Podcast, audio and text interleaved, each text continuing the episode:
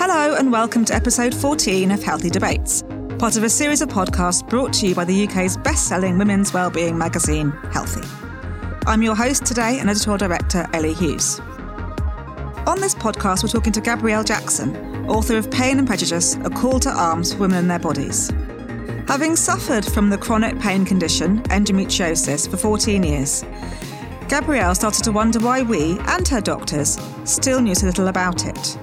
This led her into an in depth investigation into the topic, which concluded that medicine systematically ignores or sidelines women, who are by far the most common sufferers of chronic pain conditions. And the worrying realization that almost everything we know about human biology comes from the study of men. Gabrielle is here today to talk to us about her own experience and discoveries. If you want to read her article, do check out the latest edition of Healthy magazine, which you can pick up in your local Holland and Barrett store and on selected newsstands across the country.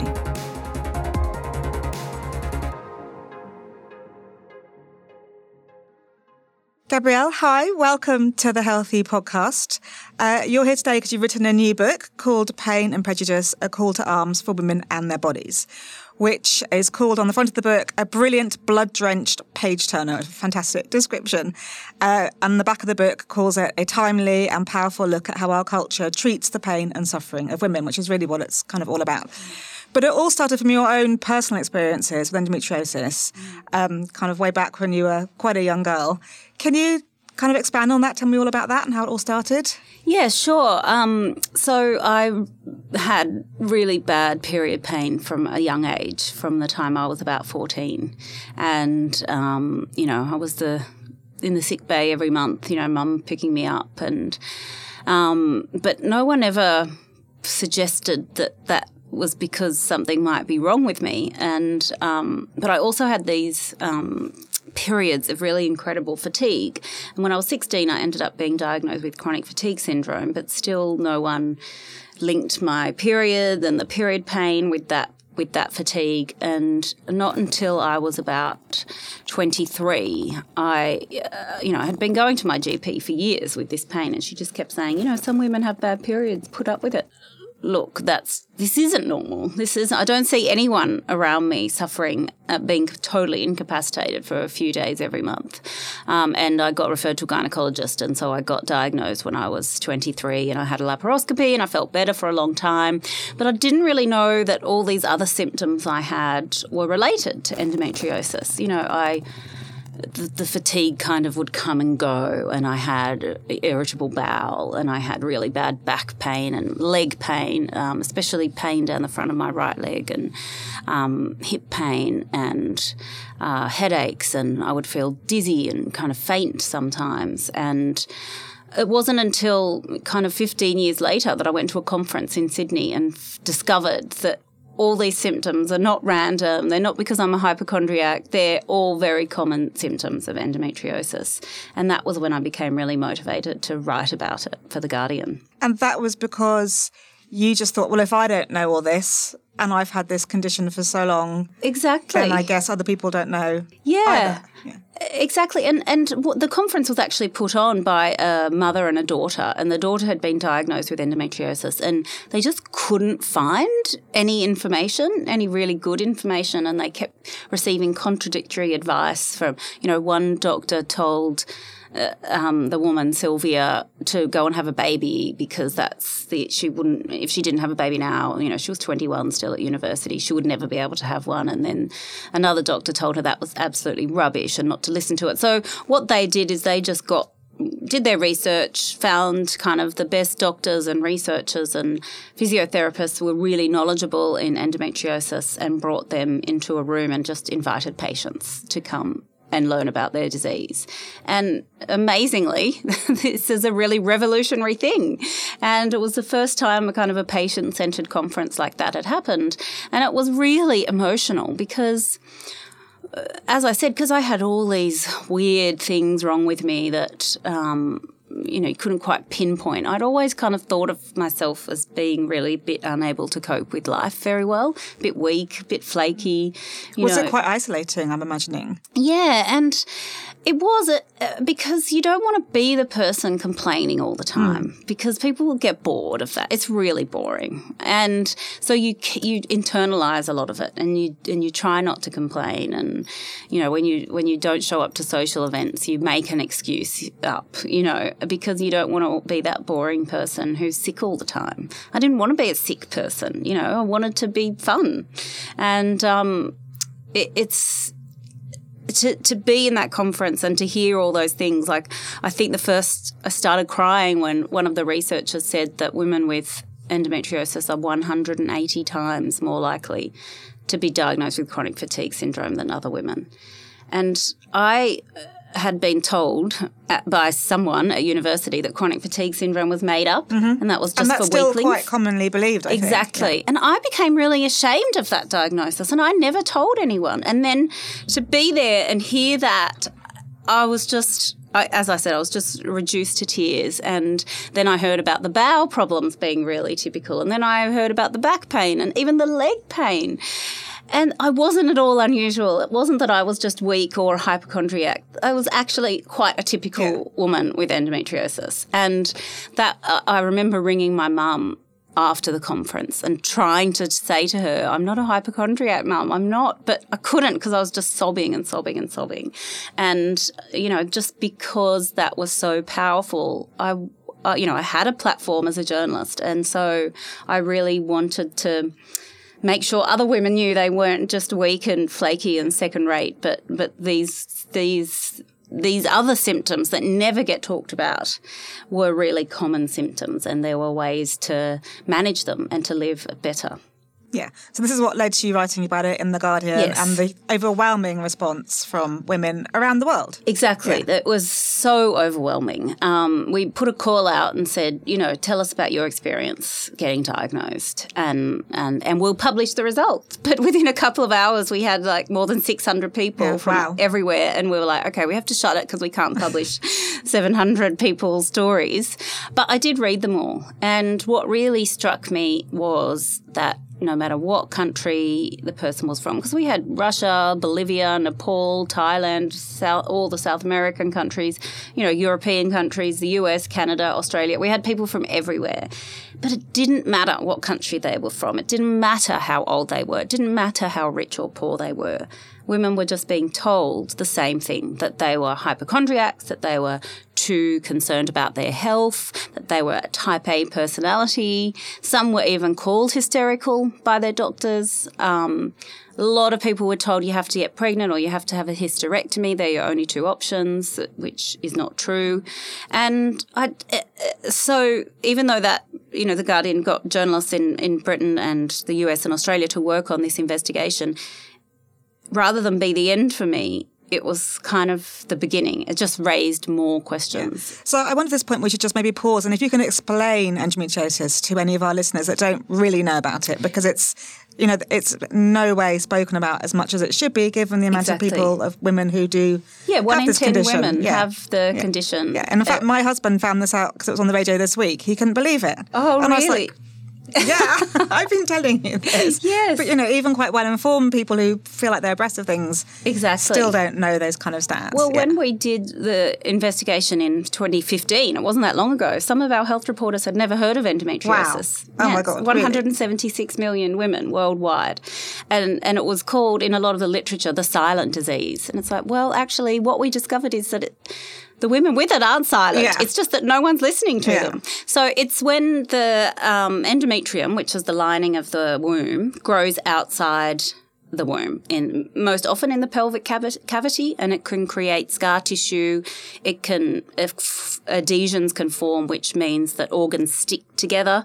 So in my case, my uterus was stuck to my rectum, and the two ovaries were stuck to the uterus and that was stuck to the pelvic sidewall. So in, in, a, in essence, all these organs are supposed to float freely in the pelvis, but they're all stuck together and that scar tissue creates inflammation and pain. And um, sometimes it's, uh, it's found in the lungs and diaphragm. They're now starting to discover that it's much more common in the diaphragm than they ever knew because it was just going undiagnosed. And as I said, it causes inflammation, pain, um, and sometimes infertility. And so this kind of led you to really, you know, were saying about how it's not the silent disease, just that no one was actually listening to Yes. these women. So this then kind of took you back in time to look at the history of endometriosis and also how women are are treated now and have been treated Yeah, kind of historically by the medical establishment. Because Yeah. what I discovered was that endometriosis wasn't actually an outlier, that it was actually completely typical of any Hmm. illness that mainly affects women.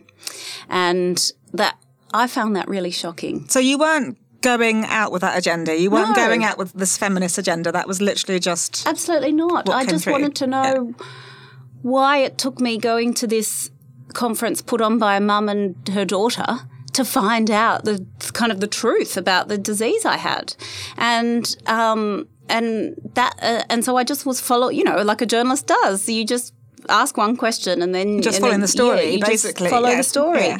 and um, and that's that just led me to this really shocking discovery that we re- medicine really doesn't know much about female biology. W- Women have always been considered um, men with wombs, and so they studied the womb a little bit, not as much as you would think, and then women were just men with otherwise. So they'd only ever really studied male biology. They'd only studied male bodies. Most clinical trials were done on men. Even clinical trials involving whether estrogen can help prevent heart attacks were only done on men. Mean, it's crazy. It's actually quite absurd, and um, and even male rodents and male cell lines. And I just was really shocked that that had happened. And what I discovered through the history of studying medicine was that uh, medicine had co- kind of always known that women have these ailments and these kind of pain things that men don't have. But nobody really cared about it. They just said, oh, that's just part of being a woman. She's kind of in pain and emotional and and that was kind of used as a justification for her not to be able to participate in the workforce or in public life and it was justification for women to stay in the home and and be, becoming pregnant, becoming a good wife and mother was always the prescription to fix things. You know, oh, if you just get pregnant and fulfill your duty as a woman, then you'll be better. And that's still being told to women today. Yeah. So this is what you call the kind of bikini deal or the reproductive kind of discourse that that's how women are seen in terms of Their breasts, their breasts and their yeah, wombs, exactly. basically, and yeah. you know, genital area. And so that's led to things like you said, kind of in terms of our understanding of heart attacks and Mm. heart disease has been completely skewed towards how men exhibit symptoms. Yeah, exactly. and still today, just a study last year, 2018, found that women with having severe heart attacks were half as likely to be treated properly when they presented to hospitals, big tertiary hospitals, it was done in, mind you, and twice as likely to die within six months of discharge. So, this is despite the fact that for a good 10 years now, medicine has understood that women present with slightly different symptoms to men and that they really needed to um, improve the work on treating heart disease and heart attacks in women. Yeah. So what do you put this down to? Because you're you're actually quite um, open-minded, really. You don't really judge people or condemn them for this kind of male bias. No, I think doctors have a really hard job, and I don't think that we're in this situation because doctors hate women. It's the system that they work in. So, the, you know, this idea that doctors don't listen to women isn't unique to medicine. You know, a, society doesn't listen to women. This is why we had the Me Too movement. I, still remember men saying to me, Have you ever been sexually harassed? I'm like, Yes, I've told you 45 times. Like, how have you not heard this? Um, and so I think, you know, this is a society wide problem. So when women go to the doctor and they say, Oh, I've got headaches and nausea and I've got this pain and and uh, to a doctor it just sounds like whinging. And what are all these like seven different symptoms that are seemingly unrelated? And what they don't understand is that they're not unrelated. And the reason they don't know that they are related is because they haven't been taught that because medicine doesn't really understand women's illnesses.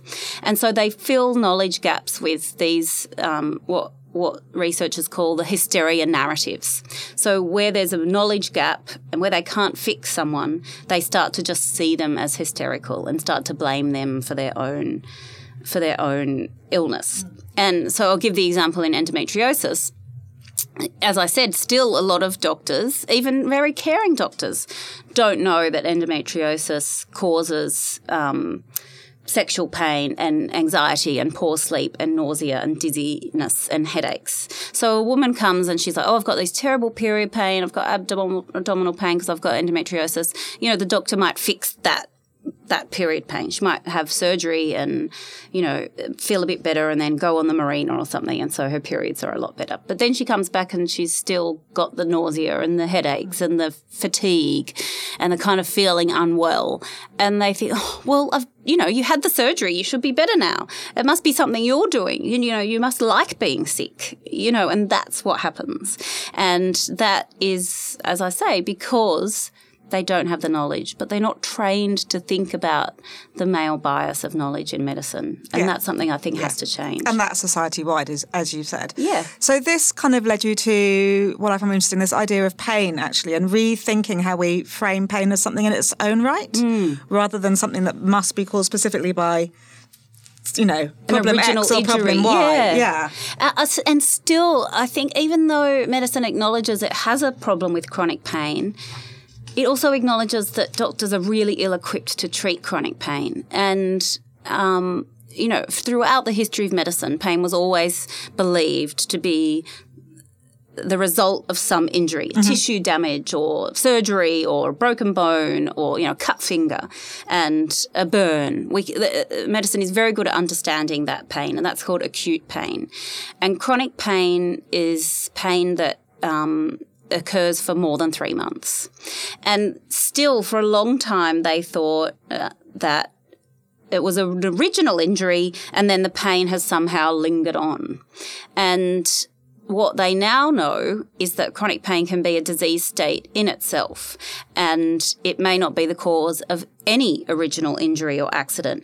And I think some one of the reasons that endometriosis um, is believed as an illness and um, gets talked about a lot is because there is a physical aspect to it. Mm-hmm. You know, you can uh, you can do a surgery and open up and have a look and cut out some lesions and and so they understand, they can see something on a test. But most chronic pain can't be seen, can't be seen on an ultrasound, yeah. it can't be seen on an MRI, it can't be seen on an X ray. So this is things like chronic fatigue syndrome. Exactly. Yeah.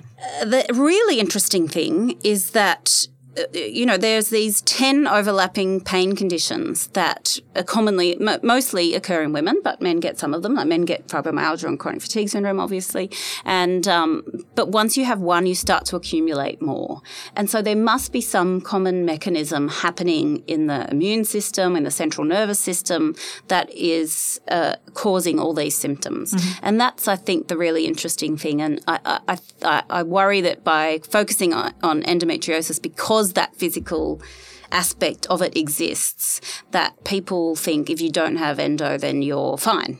Whereas a study by a gynecologist in Australia found that actually any woman who has really bad period pain has an average of eight and a half other symptoms with or without endometriosis. Having the endometriosis didn't make a difference to how many other symptoms they had. Just the fact of having the period pain meant that there were eight and a half other symptoms out of a pool of 14, which are the really common things fatigue, irritable bowel, painful bladder, jaw pain, and, and all the other things I said dizziness, headaches, um, sexual pain, vulval pain, things like that. And so, um, what she's realised, and she gained that knowledge from, as I said, 90, collecting the symptoms of women for 19 years patient led yeah. information, basically. She's discovered more about endometriosis than any person in a lab just by listening to her patients. How revolutionary! Yeah. yeah. And then you make a very compelling kind of economic case, actually, for why you know, these hysterical women should actually be taken seriously because the economic consequences, if that's the way you want to be convinced by an argument, are quite significant for, mm. of ignoring people with chronic um, pain conditions. Exactly. Yeah. So a lot of the time, women can't fully participate in their own lives. You know, they can't work full time mm-hmm. or, or even work at all. They lose jobs because they take sick leave. The cost to the health system is quite high because often women end up in hospital, you know, a few times a year because the pain gets so severe. It's a big cost to the health system and there's a huge personal financial cost. You know, I worked out that I spent fifty thousand dollars in Oh. kind of five years at one point because a lot of the f- treatments that are really effective aren't available. Um, on the NHS or in Australia under Medicare. So you end up funding your own treatments. So what kind of thing would that be? So, um, with endometriosis, I went to a private gynecologist because um, not all gynecologists are experts in endo, and you can have really dodgy surgery, and you and you could not get all the endometriosis in there, um, and therefore, you know, you might have to go back and have surgery another time, but. Every time you have surgery, more scar tissue is created Yeah. and therefore more pain. So having multiple surgeries is really can end up causing more pain. Uh, so I wanted to make sure that I had one surgery that was done really well. Well, I had one when I was 23 and one when I was 38. So, you know, it was, um, I've had two. Uh, pelvic physiotherapy has been, oh, I cannot tell you what a relief. I um, actually had a skiing accident when I was 19 and fractured a, um, my sacrum. And I always thought my back pain was because of that. And so I'd been going for 20 years to physios telling them about this sacrum injury and, And no one linked it. No one could Yeah. Fix me, basically. And then I went to a pelvic physiotherapist and she touched a muscle and I was like, ah! And that was the most relief from pain I've ever had. It was really effective. But pelvic physiotherapists are. Uh, I think there's a few more of them in London. Not sure about the rest of the UK, but in, in Sydney, there's not many of them, and they're very expensive, and Medicare doesn't cover it, so um, it ends up costing quite a lot of money. Um, and uh, the other things, you know, the pill I take isn't available under our Medicare system. It's I've tried every pill there is and they don't work, and I've tried the Mirena. You know, I've tried everything, and finally I get some relief. But that's hundred dollars for three months worth. So, and and you're always going for tests. There's a pelvic ultrasound which is three hundred dollars. Once I had to have an MRI which was eight hundred dollars. You know, these things just add up, and that's what women end up doing. I've spoken to a lot of British women who end up going to private clinics because they can't get any answers on the NHS, which is, you know, so busy. They don't have the time to really work with chronic pain patients and they do take a lot of time hmm. because as I say there's a lot of different symptoms going on and you know really busy GPs don't often have 45 minutes to sit down and talk with a patient about all the things that are going wrong and what their priorities It'd like a t- treatment 10 are. minutes, I think, with a Exactly. average GP through no fault of their own, but yeah. Exactly, no fault of their own, and it's the same in Australia. And, and and this is the other thing; it's the way our, our medical systems are set up that is really hostile to treating women with with pain conditions. It's the doctors who do it and do it well are usually getting paid much less than their colleagues because there's actually a disincentive to doing this kind of medicine. And you also make that point in terms of research as well. It's very hard to get research Mm. uh, funding for chronic pain um, conditions because, again, they don't kind of meet the easy criteria of Exactly. measurable success. Exactly, because we don't know enough about chronic pain to Yeah. have these like uh, very strict markers, which is how research grants are given. You know, we will test so many patients, and they'll all will test their blood pressure, and you know, they some kind of kidney marker thing if you know you just kidney disease, and then we'll tell you all the results. But in chronic pain, we know so little that we no two patients are alike. And the, there was a big report in America um, that was commissioned under Obama when Obamacare got put through, and it was called Relieving Pain in America. And part of that was to look at the state of chronic pain knowledge and care and uh, make recommendations for the improvement of how to deal with chronic pain. And one of the things they said was we have to totally change the way that research money is granted for pain research because it the grants just keep getting knocked back because they don't meet the kind of very strict criteria. So that has been recognised, but as far as I can tell, nothing much has changed. Mm. The money's still not flowing to to these kind of conditions, and because they're so different. You know, opioids don't work. They now know that opioids actually make chronic pain worse. So, if you continue to take opioids, which do give you some relief in the short term, will actually just make that pain go longer and longer and longer, and then there's addiction issues. So pharma- pharmaceutical companies aren't really investing because they're like, we don't know what to do. These patients yeah. are too difficult. So when you know it, it is going to take, I think, government policy putting money into this research for anything to change. Yeah, and you also talk about the kind of social stigma around sufferers of these mm. conditions, which might you know, it has been a kind of um, obstacle to getting government funding because they're not taken seriously yes. and they tend to be. Exactly. They're, um, you know, they're the difficult patients, quote unquote, or what in medicine is called heart sink patients. And they're called heart sink because when the doctor sees them, their heart sinks. They're like, oh, it's her again. Her again, yeah. What am I going to do? And, um, you know, one gynecologist said to me, they ring up a lot and they cry and they and you know the, the, staff don't like them the nurses don't like them. They're difficult. Hmm. and it's no wonder you know because they're in pain and people aren't believing them and there's no good treatment. And that's really hard. And you and, and we know that pain causes depression and anxiety and that depression and anxiety can make pain perception worse. So it's a really tricky cycle. But research has shown that people who have a trusting relationship with their doctor actually feel less pain. So it's just the act of having a doctor who believes you and is trying, working with you to improve your life yeah. is much better, is, is a first step at least. Yeah. And you say as well, a lot of these kind of patients tend to look at alternative therapies, mm. some of which I think are good and have a background, others of which might be a bit more wacky and kind of out there. But it's that idea of just being listened to. Exactly. Really help, I, I think I read some research um, where people using alternative medicine didn't even think the treatments worked, but they just had someone sit down and listen to them for an hour, which, you know, no doctor has an hour to sit down to listen with a patient. So I think that medicine really has to look at at that at how at the women they've lost to the wellness industry and the reason the wellness industry is attracting all these women is because they are acknowledging their real lives. They talk about the pain, they talk about the fatigue, they talk about the kind of mind fog, and in a way that women relate to. And medicine doesn't talk about women's illnesses in a way that is relatable to many women.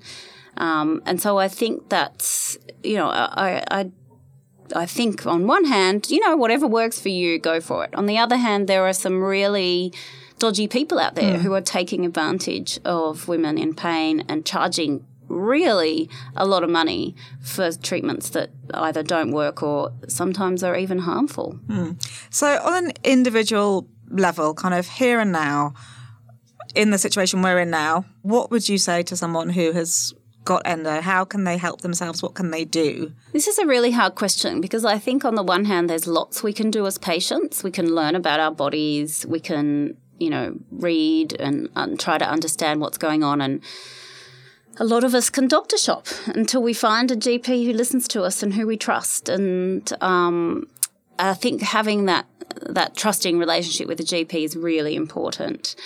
But there are a lot of women who can't do that, who don't have the maybe education or time or um, the confidence, I confidence yeah. to doctor shop or to learn about what's going on in their body. And, and for some women, challenging their doctor will just backfire on them.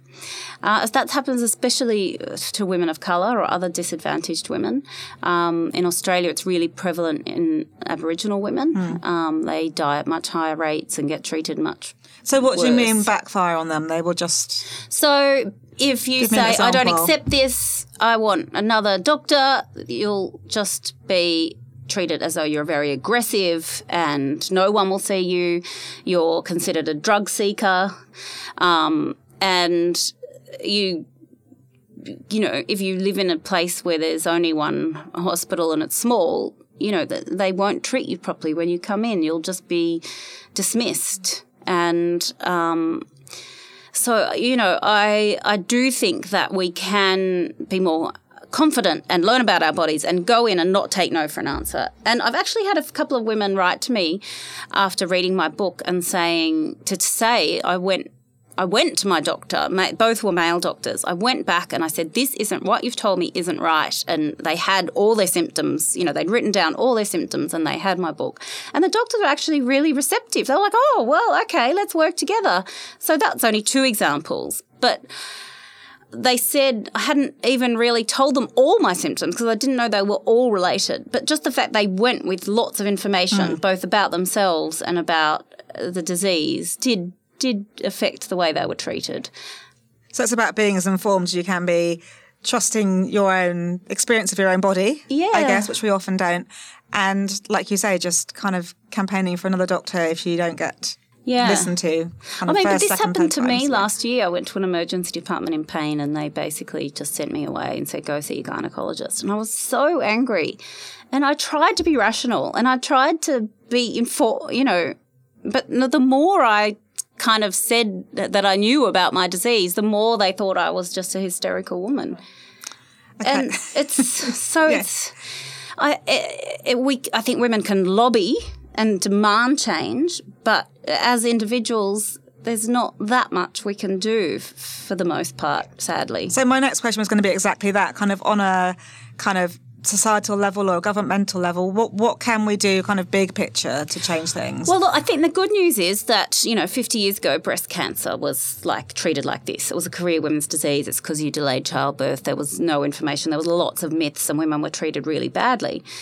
But um, you know, because breast cancer was deadly and it affected a lot of young women, um, if they once they recovered, they had a lot of energy and they campaigned. And the reason we have so much knowledge about breast cancer now and money and research is because women campaigned for a better deal. So I think we can do that. That is something we can do. I think that women with need to work together with doctors, because there are a lot of doctors out there who who are desperate for change themselves, who can see the problems, but who don't know how to change medicine from within inside. So I think doctors and patients and and people, you know, like us, the media, can work together to demand a better deal.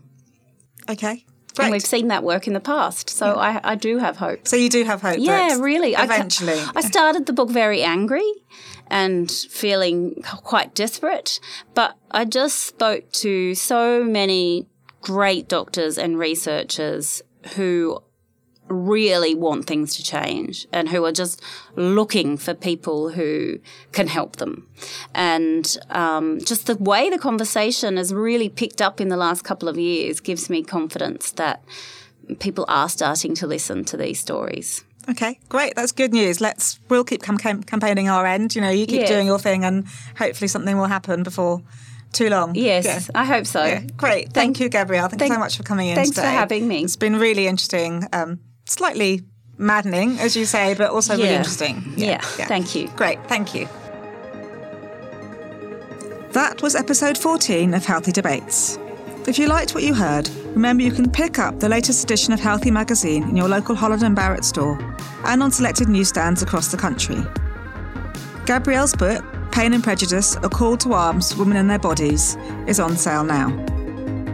Or do head over to our website, healthy magazine.co.uk, for more information. And please feel free to subscribe to our regular podcasts on your podcast app and give us a rating. That was episode 14 of the Healthy Debates podcast. Thanks for listening, and we'll catch you next time.